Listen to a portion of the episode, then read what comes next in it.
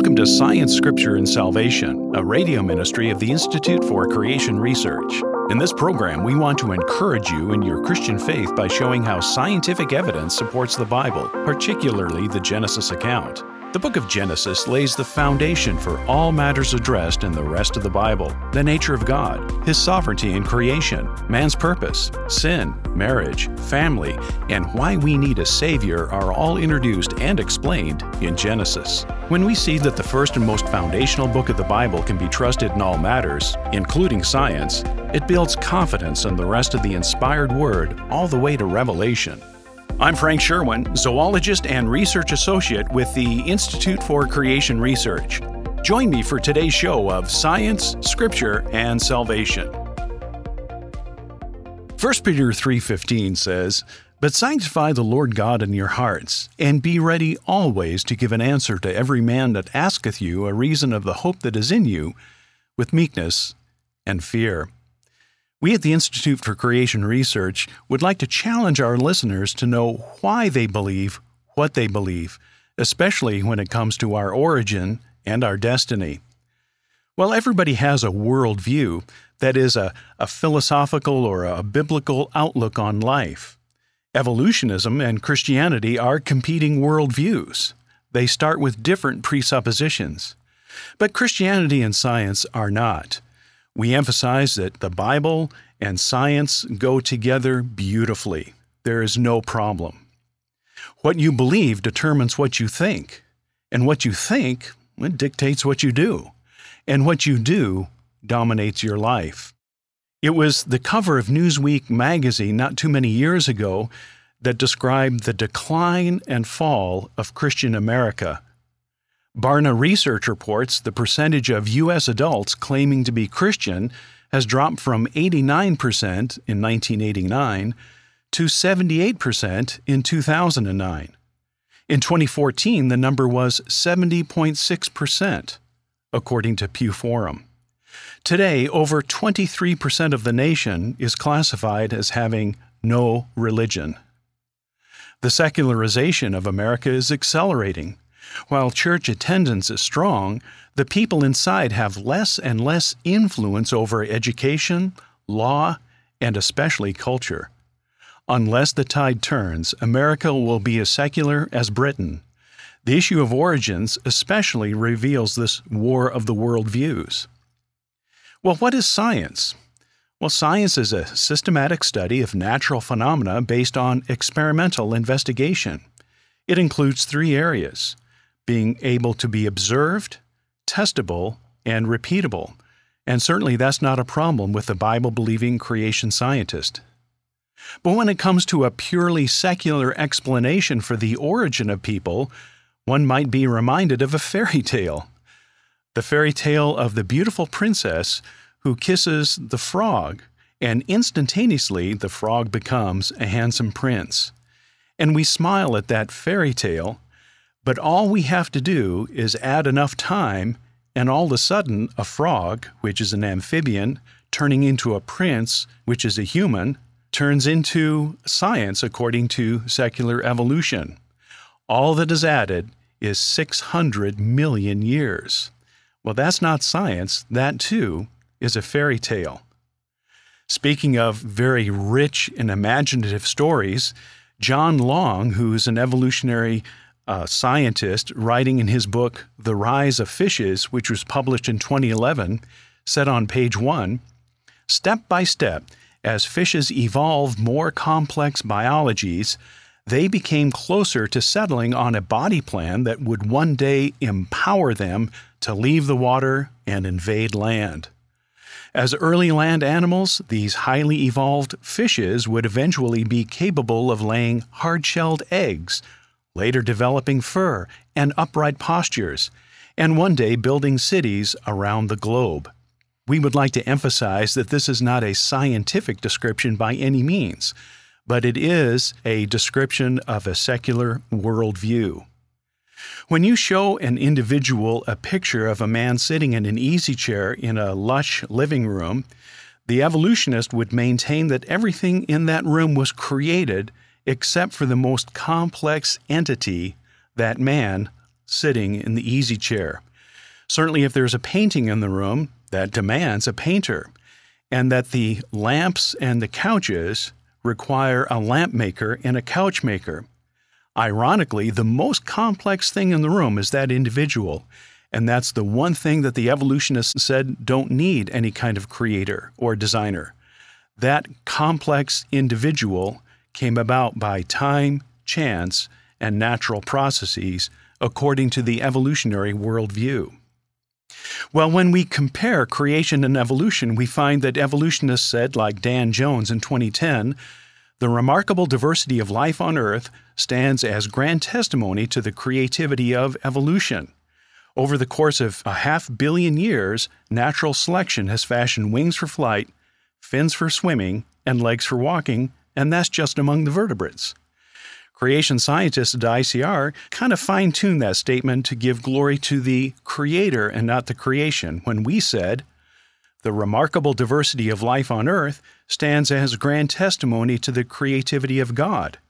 Over the course of the 6-day creation week, he has fashioned wings for flight, fins for swimming, and legs for walking, and that's just among the vertebrates. We worship the creator and not the creation. That's the difference in these competing worldviews. Now it's time for a short break. Stay with us.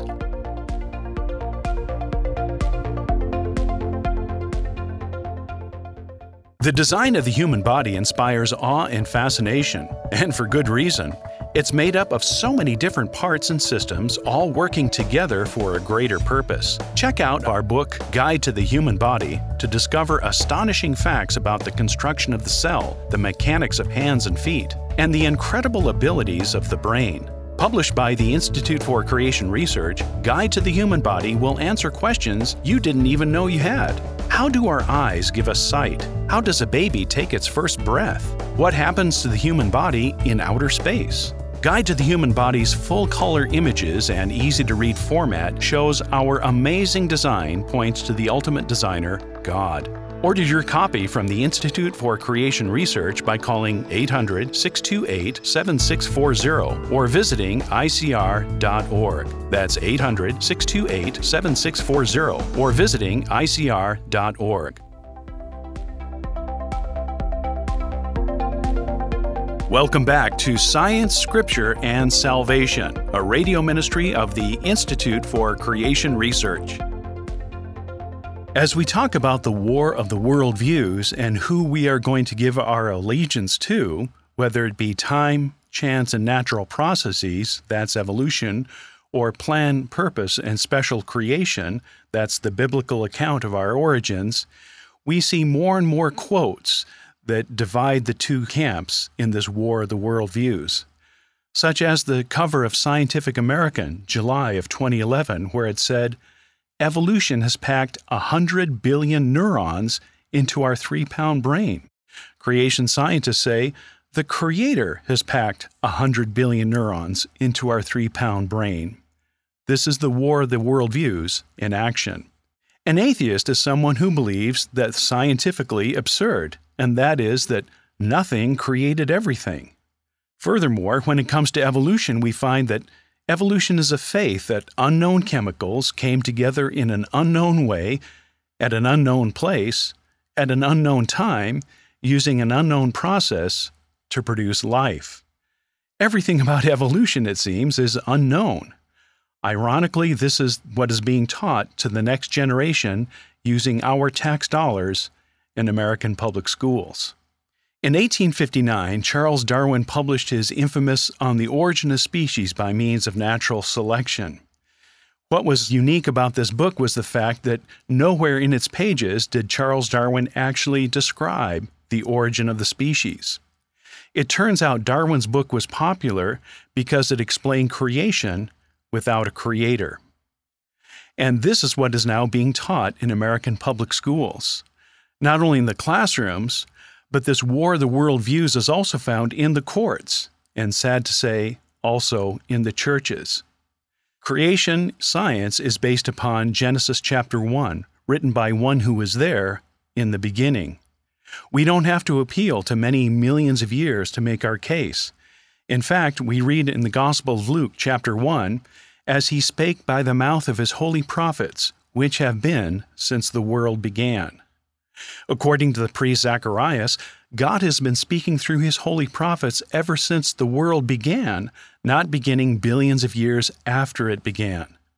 In his temple sermon, the Apostle Peter preached that God had been promised someday to restore all things, which God hath spoken by the mouth of all his holy prophets since the world began.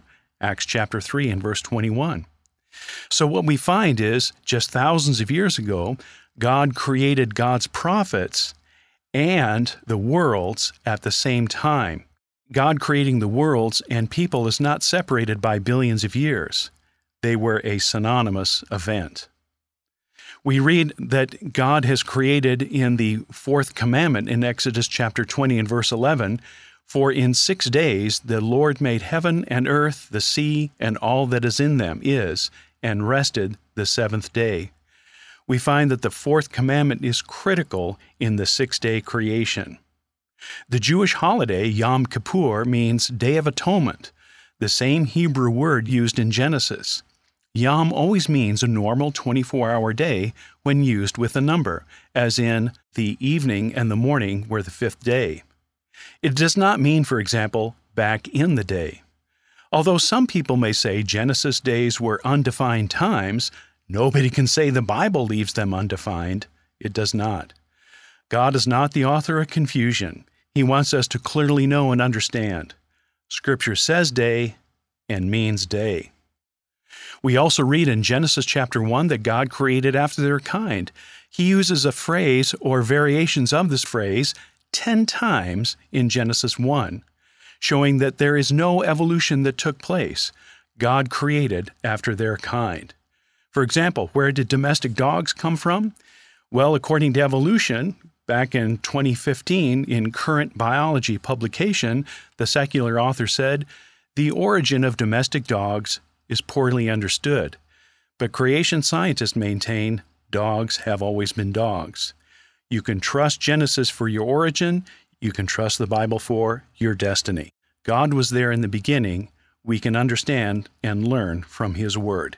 Thank you for joining us on Science, Scripture, and Salvation, a radio ministry of the Institute for Creation Research. That's all the time we have for our program today, but we would love to connect with you through our website at icr.org.